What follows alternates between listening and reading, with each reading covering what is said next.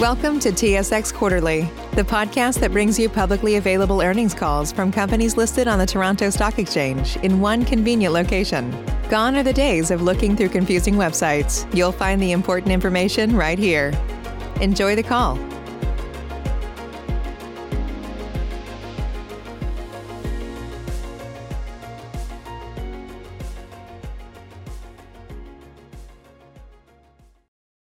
Morning. My name is Anas, and I'll be your conference operator today. At this time, I would like to welcome everyone to Keyera Corporation's year-end conference call. All lines have been placed on mute to prevent any background noise. After the speaker's remarks, there will be a question and answer session. If you'd like to ask a question during this time, simply press star, then the number one on your telephone keypad. If you'd like to withdraw your question, please press star, then the number two. Thank you. I would now like to turn the call over to Calvin Locke, Manager of Investor Relations. You may begin. Thank you and good morning. Joining me today will be Dean Setoguchi, President and CEO, Eileen Marikar, Senior Vice President and CFO, Jamie Urquhart, Senior Vice President and Chief Commercial Officer, and Jarrod Beztilny, Senior Vice President, Operations and Engineering. We will begin with some prepared remarks from Dean and Eileen, after which we will open the call to questions. I would like to remind listeners that some of the comments and answers that we will provide speak to future events. These forward-looking statements are given as of today's date and reflect events or outcomes that management currently expects. In addition, we will refer to some non-GAAP financial measures. For additional information on non-GAAP measures and forward-looking statements, refer to Keyera's public filings available on SEDAR and on our website. With that, I'll turn the call over to Dean. Thanks, Calvin, and good morning, everyone. I want to start by reflecting on the past year and recognize the success we achieved delivering several new financial and operational records. The 2021 results reinforce our strategy, and they highlight the value we can create for customers and shareholders. Along with higher commodity prices and a more favorable industry outlook, our strong results were a direct result of our focused efforts in five key areas. First, we improved our safety performance and decreased our total recordable injury frequency while nearly doubling the number of hours worked compared to last year. Second, we demonstrated ESG leadership by setting meaningful emissions reduction targets and advanced our diversity and inclusion programs. Next, we maintained financial discipline through conservative leverage metrics and incorporated a revised and more rigorous capital investment framework. We increased our competitiveness by completing the optimization program of our South Gathering Processing portfolio, which has led to lower per unit costs and higher per unit margins. We also improved reliability across the business, most notably at AEF, where we set a new annual production record. And lastly, we strengthened our integrated value chain by bringing on more underground cavern storage and building a direct propane supply connection to the Heartland Petrochemical Complex near Fort Saskatchewan. We also made meaningful progress on KAPS, which comes into service in the first quarter of 2023. While we advanced our strategic priorities, the business delivered strong financial results in 2021. In Gathering Processing, we delivered record annual realized margin and processed 1.5 Bcf per day of gas in the fourth quarter, volume levels we haven't seen since early 2019. Contributing to these results were the Pipestone plant, which ran at above 90% capacity through the second half of the year, higher throughput at our Wapiti gas plant, and continued positive momentum in the south region. The Liquids Infrastructure segment also delivered record margin for the quarter and the full year. Record volumes flowed through our industry-leading condensate system, and our underground storage business delivered its best ever margin contribution. We also had strong performance from our fractionation business, which continued to operate near capacity. With highly contracted and consistent cash flows, these assets form the cornerstone of our NGL business. We'll see the strength of this segment further enhanced when the KAPS pipeline is complete. The marketing segment delivered 323 million of realized margin, which exceeded the top end of our guidance. Shifting to our priorities for 2022, we've identified several key priorities. They include a continued focus on safety performance, maintaining a strong financial position, successfully executing the KAPS project materially in line with our sanction expectations. The project is currently over 40% complete and on schedule to start up in Q1 of 2023. Continuing to optimize returns on previously deployed capital by filling and debottlenecking capacity while continuing to improve reliability and effectively managing costs across our business. Now I'll turn over to Eileen to provide an update on our fourth quarter and 2021 financial performance. Thanks, Dean. Adjusted EBITDA was 294 million dollars for the quarter and 956 million dollars for the full year 2021, the highest annual adjusted EBITDA ever, as both the Gathering and Processing and Liquids Infrastructure segments delivered record margins in 2021. And marketing delivered contribution of 323 million for the full year, exceeding the top end of the guidance of 320 million. Net earnings were 90 million for the fourth quarter and 324 million dollars for the full year 2021. Dividends declared and paid for the year were dollar 1.92 per share, resulting in a dividend payout ratio of 63%, which remains well within the company's targeted range of 50%-70% of distributable cash flow. Now moving on to capital spending. Growth capital spending was 438 million dollars for 2021, which is below the previously provided annual guidance range of 460 million-490 million dollars.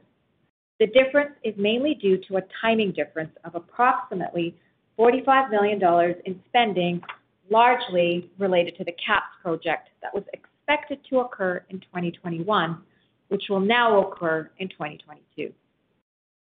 As a result, the capital guidance range for 2022 is being revised upwards to 570 million-610 million. Our year-end 2021 return on invested capital was 14%. All other previously provided guidance for 2022 remains unchanged. We exited the year in a strong financial position. The company ended the year with net debt to adjusted EBITDA ratio of 2.4 times, which is stronger than the target range of 2.5x-3x. We will continue to actively manage our leverage profile in 2022. As we continue to fund KAPS, we expect our net debt to adjusted EBITDA to temporarily go above our target range of between 2.5x and 3x. That said, we expect our debt leverage metrics to return to the target range in 2023 as capital expenditures are reduced and KAPS and other areas of the business generate incremental EBITDA. We also continue to look at opportunities to recycle capital into higher return and more strategic opportunities. For example, last month, the company closed the sale of the Hull terminal. Net proceeds to Keyera were $40 million, which includes approximately $32 million for the asset and $8 million for the value of the inventory. Proceeds from the sale will be applied towards further strengthening the company's balance sheet. I'll now turn it back to Dean. Thanks, Eileen. To wrap up, we see several macro factors that support a positive longer-term view of our basin and our business. These include Canada's abundant low-cost supply of natural gas, combined with natural gas broadly gaining recognition as an important fuel for a lower carbon future.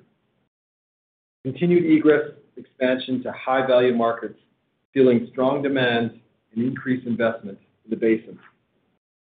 And lastly, strong government support for petrochemical sector growth and for emissions reduction initiatives such as carbon capture and storage. All of these factors combine to create a multitude of opportunities for Keyera to leverage our existing footprint to generate strong returns for decades to come. We can play a key role in Canada's energy future. On behalf of Keyera's board of directors and our management team, I thank you for your continued support. With that, I'll turn it back to the operator for Q&A. Thank you. Ladies and gentlemen, we will now begin the question and answer session.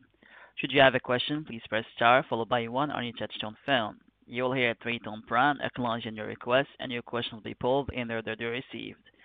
Should you wish to decline from the polling process, please press star followed by two. If you're using a speakerphone, please lift the handset before pressing any keys.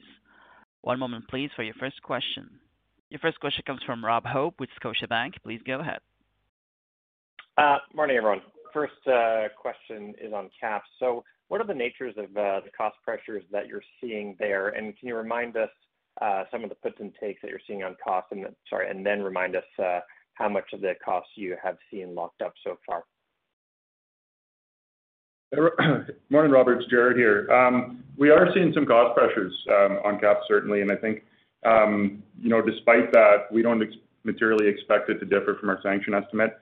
I think one important thing to note is that we've talked about before is escalation in steel costs, and um, that's largely behind us. We expect all our pipe to be in hand by the end of this quarter. So that's a significant um, challenge that's no longer on the table for us.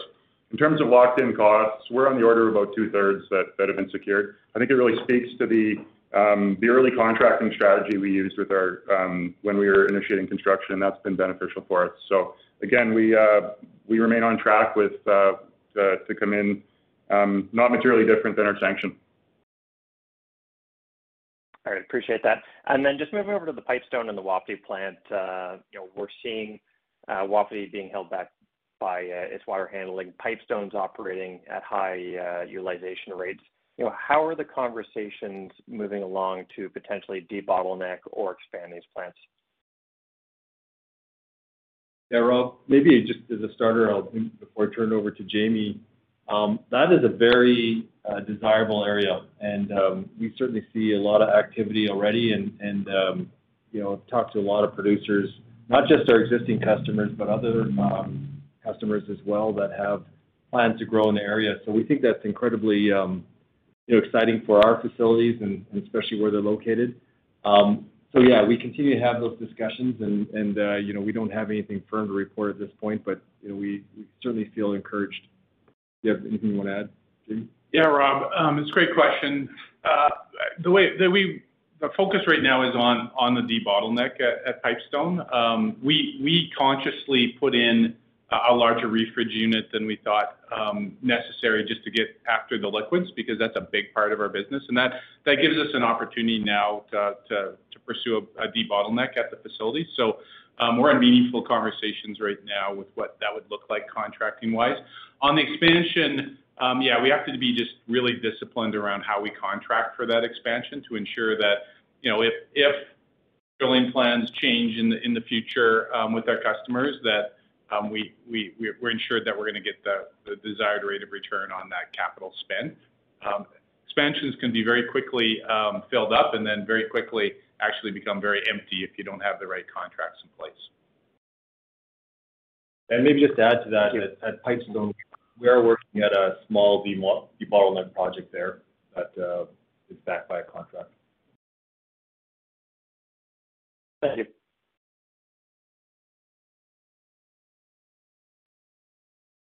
Your next question comes from Robert Kwan with RBC Capital. Please go ahead. Great. Good morning. Um, if I can start by coming back to KAPS. and I'm just wondering, are you over the 800 million by a modest amount at this point? Or are you just signaling that you've maybe eaten through the contingency, um, and you're just seeing the pressures out there? Yeah, Robert, I'd say that, um, you know, we are feeling that pressure, but it's it's we still got a long way to go in the project. You know, as Dean noted, we're Uh, 40% or a little over 40% through, so there's still a lot of work to go. Um, we're in the midst of our peak construction right er, season right now. This winter is key for us, so we'll know a lot more uh, next quarter. But again, at this point, um, we don't see anything um, significant from that 800. On that comment that two-thirds has been secured, is that two-thirds of what's left to spend, or is that two-thirds of the total, call it just the 800, but you've already spent 328 of it? And if you can just comment in terms of the the one-third that's exposed, like, what are the major buckets, um, you know, within that one-third, such as construction? Yeah. The the two-thirds, Robert, was intended to represent the overall cost of the project. Um, You know, again, in terms of the materials, I think that's a piece that's largely behind us. What's really left to go now is uh, is labor and the construction effort. A good portion of that's locked in, but there's still a number of variables, weather, um, COVID, factors like that that could influence productivity. Got it. Okay. If I can just finish with a question on um, the way you're approaching returns. Um, you know, it seems like there's a little bit more focus here on ROIC. So ultimately, the question relates to how you're thinking about project deployment of capital going forward, uh, with respect to your comfort with deploying capital, Um, with returns that maybe just are a little bit more on the come versus uh, via partially contracting similar to what you did with KAPS. Um, what's your comfort level with that? Or or we, should we expect more of a take or pay fully contracted approach going forward?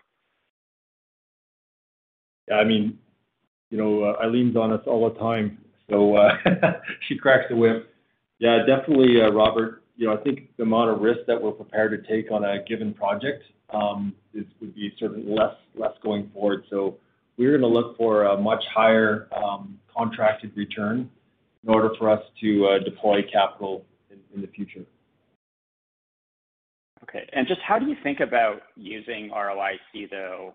Because when you look at the definition, it benefits from shrinking the denominator, and this quarter has a couple of different things in that, and selling, you know, an underperforming asset in Hull or the impairment at Rimbey, you know, all things being equal, that improves ROIC, yet it's not really improving profitability.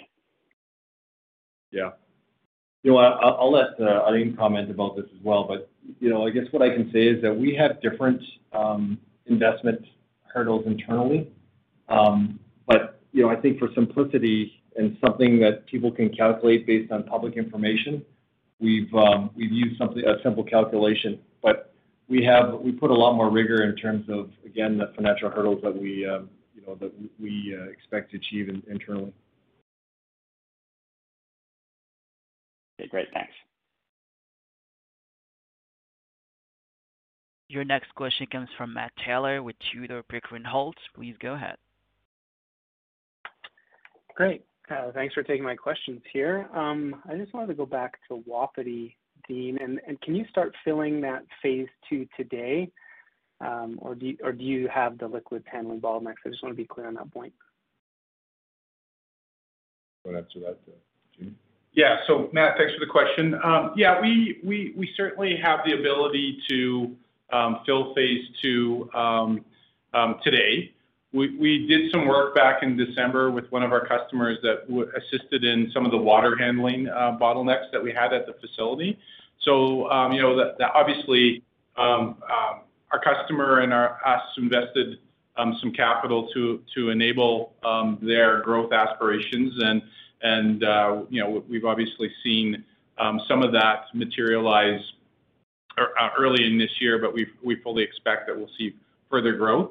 Now, you know, there, there is limitations with respect to how much we're gonna be able to um, grow without um, having to handle some some additional bottlenecks at at that facility. But, um, yeah, our our expectation is we'll start to see some inlet volumes that uh, would be in excess of uh, the first phase, which is 150 million a day at Wapiti. Yeah. Yeah, Matt, if I could just add to Jamie's comments. I mean, certainly we can use a portion of the second train capacity, but but we would have to invest uh, more capital to use the full capacity of the second train. Um, you know, I think the things that we've been Jamie's team's been working on is, um, as he mentioned, you know, we're trying to also use um, third-party facilities in the area. We're trying to minimize the amount of capital that we have to deploy to to fill that white space. And so as Jamie said, we've we've actually tied into a third-party water disposal facility. And uh, instead of us, again, making that investment, let's use someone else's facilities and bring the gas to our facility. So that's one of the strategies. Another thing that's also maybe gonna help us in our favor a bit going forward is one of our customers where they're drilling now is gonna be in more of a gassier area and with lower liquids cuts, including water. So um, again, that just helps us bring more of a pure stream of, uh, of natural gas to the plant. Um, you know, not creating further bottlenecks in areas that uh, are already tight. So those are some of the things that, you know, I think that we have kind of go in our favor that, you know, might help us that, more volumes here to that facility. That's great. Thanks for that. And then just in terms of using a more temporary solution in a third party versus getting to that full capacity on phase two of having to spend CapEx, is that something that's contemplated in your CapEx guidance today? Or do you need to, to you know, reassess how much that may cost and your customers' needs and then and then update the market at some other point? Yeah, like like you know, like we're saying, I mean, now we have um, more capacity that we can add to that facility without adding capital. So that is gonna be step one. And uh and as we get to the point where we think we need to debottleneck, we think that that's some point in the future, like, you know, maybe second half of next year or maybe 2024. So, You know, we'll we'll address it at sort of that time. Our first priority right now is to, you know, utilize the capacity that we have available. Great. Thanks for that, Dean. And then I just wanted to move over to liquids. Really strong print there. Wanted to get some sense. I know you've messaged previously, uh, you know, a decent run rate is about 100 million a quarter, just in terms of us thinking through that business versus what you printed there in Q4. Can you give us some sense of how much of that performance was tied to higher storage revenues from a good pricing environment and higher interruptible condensate volumes above your take-or-pay levels? I'm trying to get a sense of how much of that you could continue to see about in 2022 above that run rate, 100 million dollar level. Maybe I'll start, and then Jamie can certainly add in. There is still a little bit of seasonality. So typically in that Q4 to Q1 period, there tends to be a bit of a pop, mainly because of the propane. Like Josephburg is is certainly more active with all of the propane uh, that's moving out. So that's what we tend to see, um, you know, in that Q4 to Q1 period. Yeah. So just the underlying uh, fundamentals, Matt, is is that, you know, you you touched on them. You know, I mean, obviously we're starting um, to experience some record volumes through our condensate system. Um, you know, frac capacity is tight um, in the province regardless of the Plains outage. You know, we um we fully expect, as we have in the last couple of years, to to have our uh, Fort Saskatchewan assets fully implemented. Uh, storage continues to be, um, you know, valued by our customers in high demand. So you know, really, uh, it's all of the above. Um, you know, we've just our customers are, you know, commodity prices are are very strong and our customers are are seeing the benefit of that, and and as a result, so are we. Great. Thanks for that, Jamie. And one last one, if I may, on on U.S. butane blending. You mentioned in the report there that margins are currently economic and that you might see some underutilization at Wildhorse, which might push out the returns uh, on that um, project there. My understanding is most of that is contributions that would show up in marketing. So is is that impacting the way you're thinking about uh, run rate guidance? Obviously, you know, more to come on that, whether or not you release run rate guidance. I'm just trying to think in terms of, you know, some of these facilities on the U.S. butane blending side that might not be normal and and how that might be impacting your thinking on on marketing. Yeah. So as you point out, look, I mean, we'll be in a better position at Investor Day in six weeks to give, um, you know, guidance. We'll be through our contracting season in in Western Canada, which really drives the primary contributions to the organization. But as it pertains to the U.S., um, yeah, certainly the fact that butane has softened substantially Um, in the U.S. Um, is going to be a favorable um, contributor to, you know, the the commercial value that a terminal like Wildhorse contributes.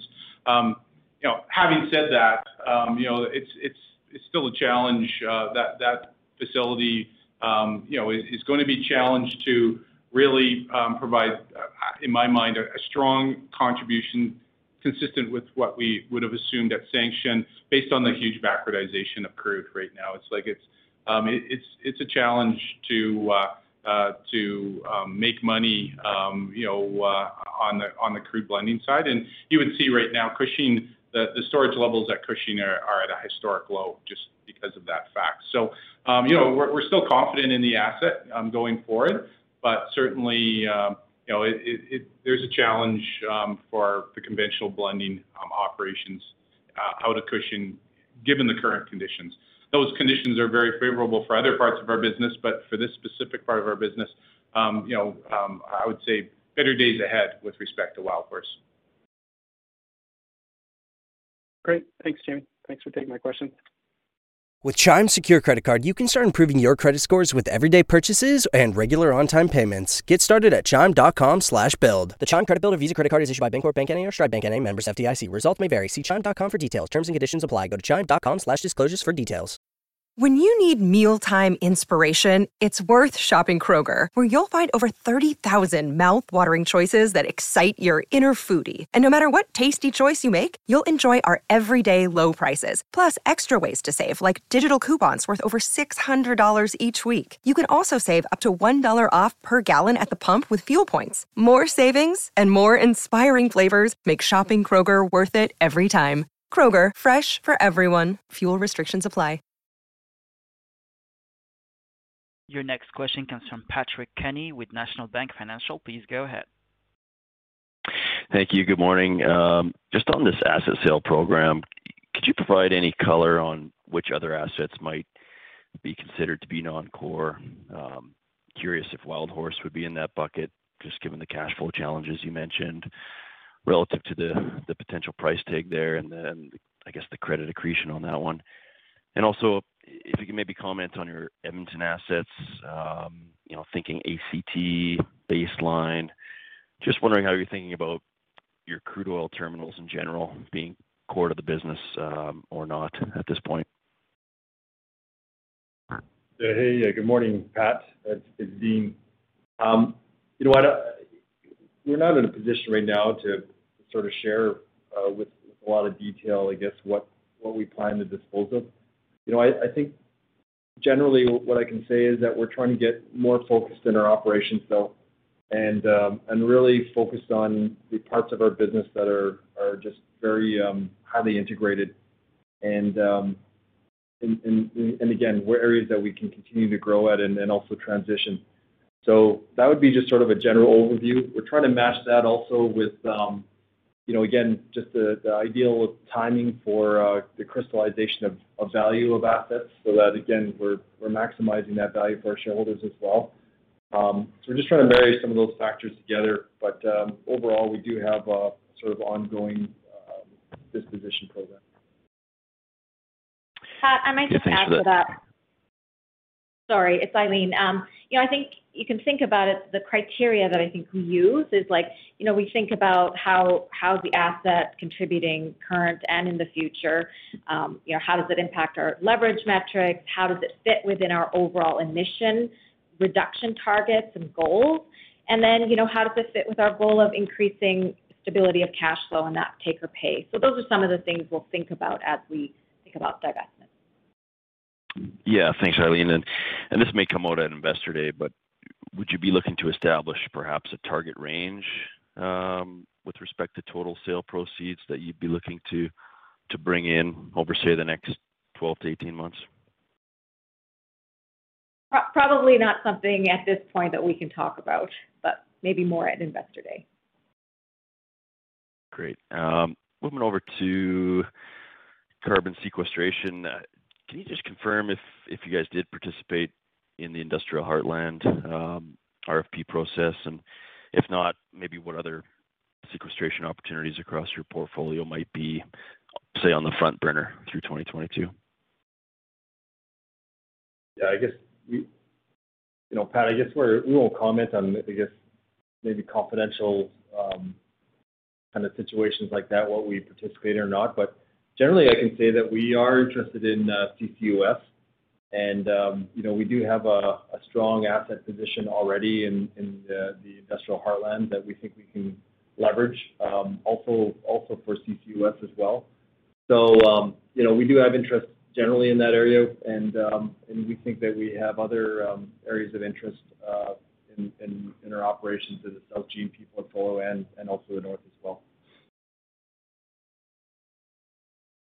Okay, great. Uh, last one from you guys. Just on the contracting front for KAPS, this is probably another confidential one, but um, just directionally, can you provide a bit of an update as to, you know, how much of the initial capacity is spoken for? I believe you were at 70% this time last year. And maybe just uh, any comment on whether or not there's been any change to scope or the reach of the project, given, you know, some of the activity levels that you've been um, witnessing over the past six months or so. Yeah, we haven't updated our initial guidance, um, Pat. So, you know, I guess I'll let that stand. But, um, generally, as we've been saying, is that the discussions that we're having with our customers have been more and more engaging for sure. Um, I mean, you just look at their balance sheets, you know, they're starting to think a lot longer term now versus obviously a year ago. And, you know, we obviously follow the, you know, the Blueberry First Nations and also the, you know, the government of BC and what's happening there. Um but when we talk to our customers, we get a sense that they're feeling a lot more confident in terms of, you know, some some resolution happening here in the in the visible future. So um with that, I would just say in both sides of the of uh the border in terms of that Montney fairway, there's just more more optimism. Uh, and again, that's just leading to more engaging discussions with our customers on KAPS. All right. That's great. I'll leave it there. Thank you. Thank you. Your next question comes from Andrew Kuske with Credit Suisse. Please go ahead.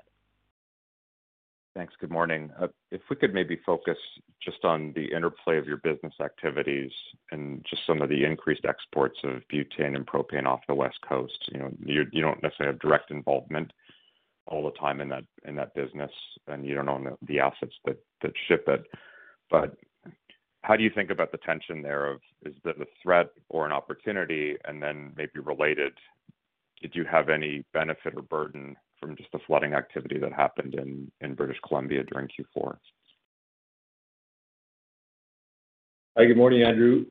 You know, first of all, we think it's great that there's um, higher value access to higher value markets for all of our products in Western Canada. I mean, it's something that we've lacked for forever. And uh, it's never been about the amount of resource that we have in our basin. It's just again it's market access. So, you know, when we think about NGLs in particular, um, it's great that we have access to uh, to Asia um, off the West Coast of Canada. And um, we we see volumes continuing to increase in our basin. In in our asset base, uh, our strategy has always been to give our customers um, maximum flexibility. And and most of them like to be able to access uh, a basket or a portfolio of markets, just so they're not captive to one place. And also logistically, you know, they don't wanna be maybe just, um, you know, totally exposed to the logistics of getting, um, you know, their products by rail to the West Coast either. So, um, you know, we can offer, again, access to the West Coast, uh, to the U.S. markets. Uh, Mid-Continent has been very strong, but also local markets, uh, including, you know, obviously there's a PDH facility that's about to start up. There's a local industrial propane market. And we see a growing demand for um, for solvents, propane and butane solvents in Western Canada that, again, we think it's an opportunity that we can serve in the future as well. So again, our strategy has been to offer our customers maximum flexibility to to access all those markets, and we think it's good for for the basin. Okay. That's that's very helpful color and context. And then just upon the flooding, did you have any detriment or benefit in the quarter? Andrew, it's Jamie. No, no, we um, did not impact us. In fact, probably was a slight benefit based on where our flexibility, as Dean said, with respect to the markets that we're able to hit. Okay, great. Just to follow up, and you mentioned a little bit of this PDH that's coming up and running later on.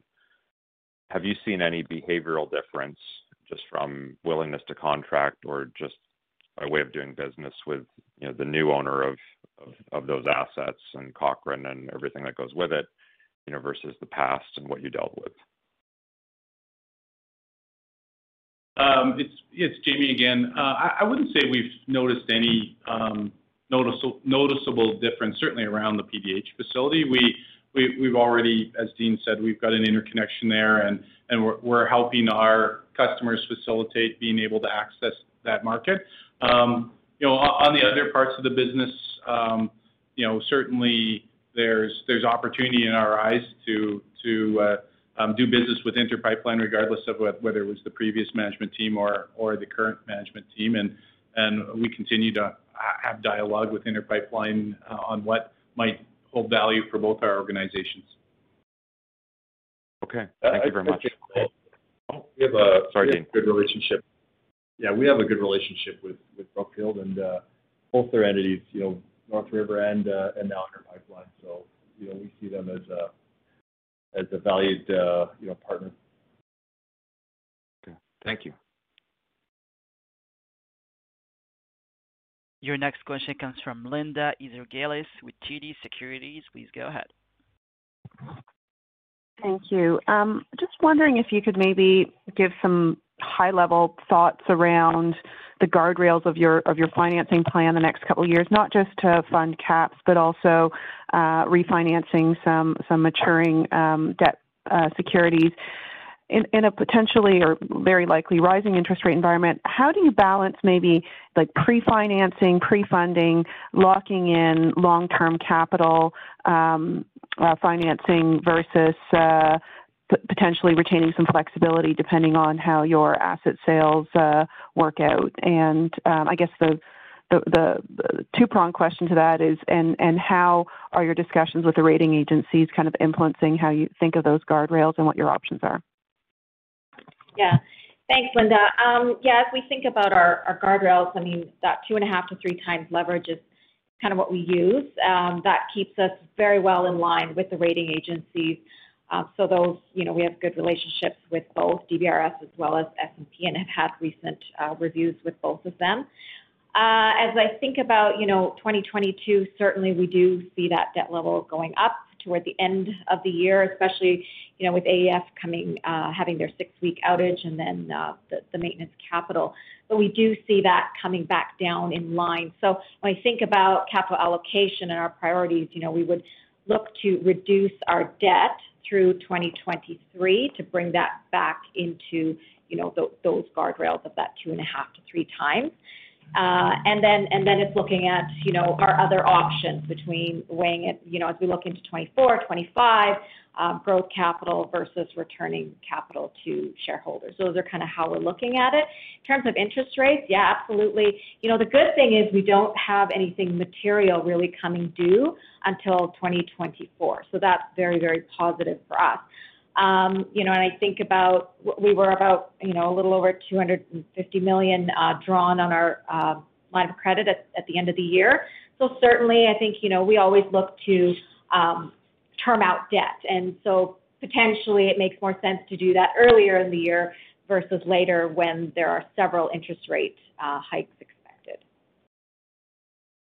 Thank you. And um recognizing that Um, capital markets can change and how you return capital to shareholders will change over time, um, any thoughts evolving around the merits of discrete dividend increases potentially tied to new assets coming into service versus uh, maybe a smooth profile uh, over time? You know, again, I step back and I think our, at the end of the day, our goal is to is, is to focus on increasing that distributable cash flow on a per share basis. And we will weigh all of those options. Again, growth capital, dividends, share buybacks. Um, so I'll leave it at that. Okay. Thank you. Uh, I'll jump back in the queue. Your next question comes from Ben Pham with BMO. Please go ahead. Okay, thanks. Good morning. Uh, maybe I can start to go back to the non-core asset conversation, asset recycling. Maybe I can ask it in a way. Are there any assets in your portfolio that are highly core to you, sacrosanct, and that you would never sell at any price? You mentioned integration is important for you, but maybe I'll take it from the perspective of core assets. Well, I guess we'll say never say never, um, because we're always trying to add value for our shareholders. You know, really the, I'd say the nucleus of our of our asset base is uh Fort Saskatchewan. I mean, you know, that that's the product of you know, probably 30 or 40 years of all the connectivity that's been built over that time period, to get to where, you know, that that property is today. And obviously, we have those same advantages now because we have great connectivity to the, you know, to the Josephburg undeveloped land that we acquired in 2017. So, um, You know, that would be sort of core to our business. But, you know, as Eileen said, I mean, we're also looking at areas where, you know, first of all, that we have uh, very strong competitive advantages, but where we can bring more of that um, contracted cash flow uh, into our into our business and uh, and also feed the whole integrated value chain. 'Cause that's really the benefit of Keyera, is that every time we touch a molecule and it moves through our integrated value chain, we generate a fee or we earn a margin at the end. And so we wanna continue to build on that sort of concept in that part of our business. So KAPS will be uh, tremendously important uh, once that's that's in place. And we certainly think that our our um, Montney assets are are actually very, um, you know, very valuable as well. But again, you know, we're also looking to try to continue to increase our long-term contracting on the G&P part of that business. And maybe I can follow up. I mean, would you ever consider, without naming a core asset, like, would you consider selling down, say, 10%, small slice, charging an operating fee to, you mentioned around boosting returns. Would you be open to something like that? You know what? Again, without going into specifics, Um, we're here to create value for our shareholders. So, you know, can we be creative and looking at different alternatives? Yeah, we'll look at everything, but it's gotta be, again, a net value add for our shareholders. Okay. Not just for today, but long term.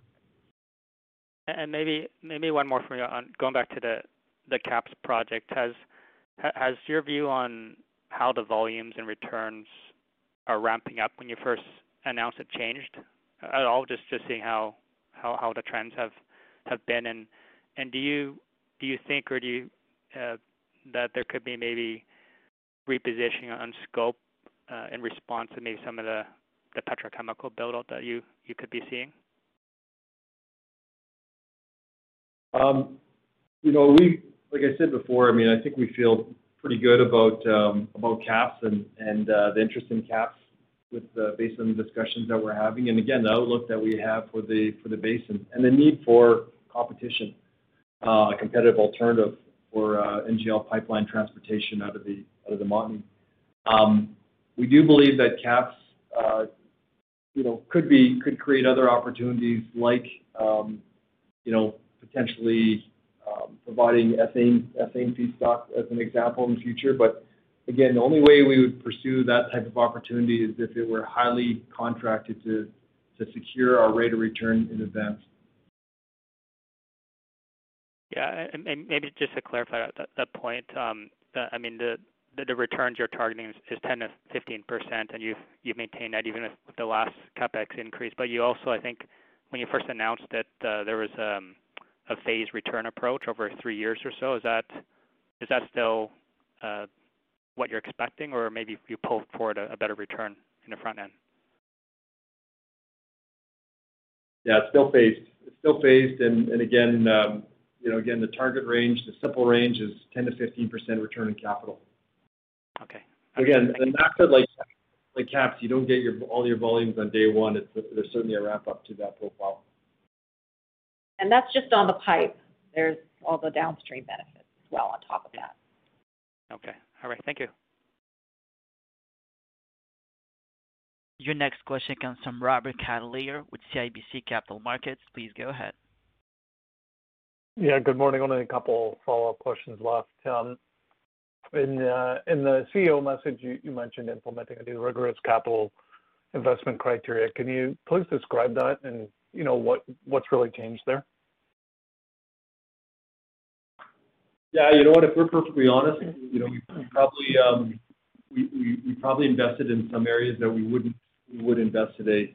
And uh, you know, today we certainly see um, a lot of. I know there's a lot of background noise on the line, but um, maybe you mute your line. Yeah. Sorry, uh, and uh, Robert. we First of all, we wanna be more focused in terms of the type of Um, businesses that we invest in or assets that we invest in.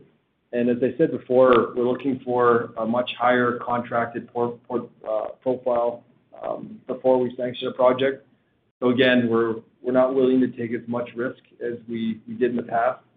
Um, we really want to focus on, again, assets that are really integrated and probably more so focused on our Canadian business now. Again, with all the egress that is getting built, has been built and getting built, we certainly see um, more growth, um, you know, in our basin, and uh, we're very well positioned here and have a lot of competitive advantages. So we wanna um, continue to build on that, and obviously, KAPS is a great example, but we see a lot of good downstream opportunities, like in in uh, Fort Saskatchewan, and uh, some of that is like fractionation and storage that Jamie referred to earlier. But uh but beyond that, you know, we think we can continue to Uh, find great opportunities in that area with good counterparties. Okay, that's helpful. And then, um, uh, there's also a comment about, um, you know, increased supply of octane blending components being important to us. So can you provide more color there? And, uh, you know, do you think this is an ongoing impact? Um, so what do you expect from this development? Sorry, I I missed the first part of what you just said. Could you repeat that, please? I think. Sure. I think the MD&A uh, had a comment about increased supply of octane blending components being imported into the U.S. So my interpretation was that's some, you know, some product competition for AEF. So can you describe what you're seeing there and whether there's a expected to be an ongoing impact? So Robert, it's Jamie. Um, so yeah, I wouldn't characterize it as uh, it's it's a competing product for our product because, you know, our product is a superior product from an RVP perspective and an octane perspective. But it certainly weighed temporarily on um, the premium that octanes have in the North American market. Uh, and that, frankly, is just as a result of um, the world not, you know, uh, gasoline demand not responding and recovering as quickly on other parts of the world as it did in North America. And as a result, um, the refineries that were creating octanes as part of their process um, saw North America as a higher value market. And so that product was diverted to North America um, for that period of time. What we've seen in the last couple months, however, is that uh, those octanes are now staying, frankly, where they belong, which is where they're produced. And as a result of that, we've seen a rebalancing in the North American market, and premiums have come back to uh, historical levels, which is which is a positive outcome, obviously, for our iso-octane business. Because once again, that product is, is you know, we don't have any issues selling the product. It's just ultimately, um, you know, the price that we're gonna garner as a result of of what those octane premiums are. Yeah. Thank you very much. That's good color. Thank you. There are no further questions at this time. Mr. Locke, you may proceed. Thank you all once again for joining us today. Uh, please feel free to reach out to our investor relations team for any additional questions. Thank you. Ladies and gentlemen, this concludes your conference call for today. We thank you for participating and ask that you please disconnect your lines. With Chime Secure Credit Card, you can start improving your credit scores with everyday purchases and regular on-time payments. Get started at chime.com slash build. The Chime Credit Builder Visa Credit Card is issued by Bancorp Bank N.A. or Stride Bank N.A. members FDIC. Results may vary. See chime.com for details. Terms and conditions apply. Go to chime.com slash disclosures for details. Save big on brunch for mom, all in the Kroger app. Get 16-ounce packs of flavorful Angus 90% lean ground sirloin for $4.99 each with a digital coupon. Then buy two, get two free on 12 packs of delicious Coca-Cola, Pepsi, or 7UP, all with your card. Shop these deals at your local Kroger, less than five miles away. Or tap the screen now to download the Kroger app to save big today. Kroger, fresh for everyone. Prices and product availability subject to change. Restrictions apply. See site for details.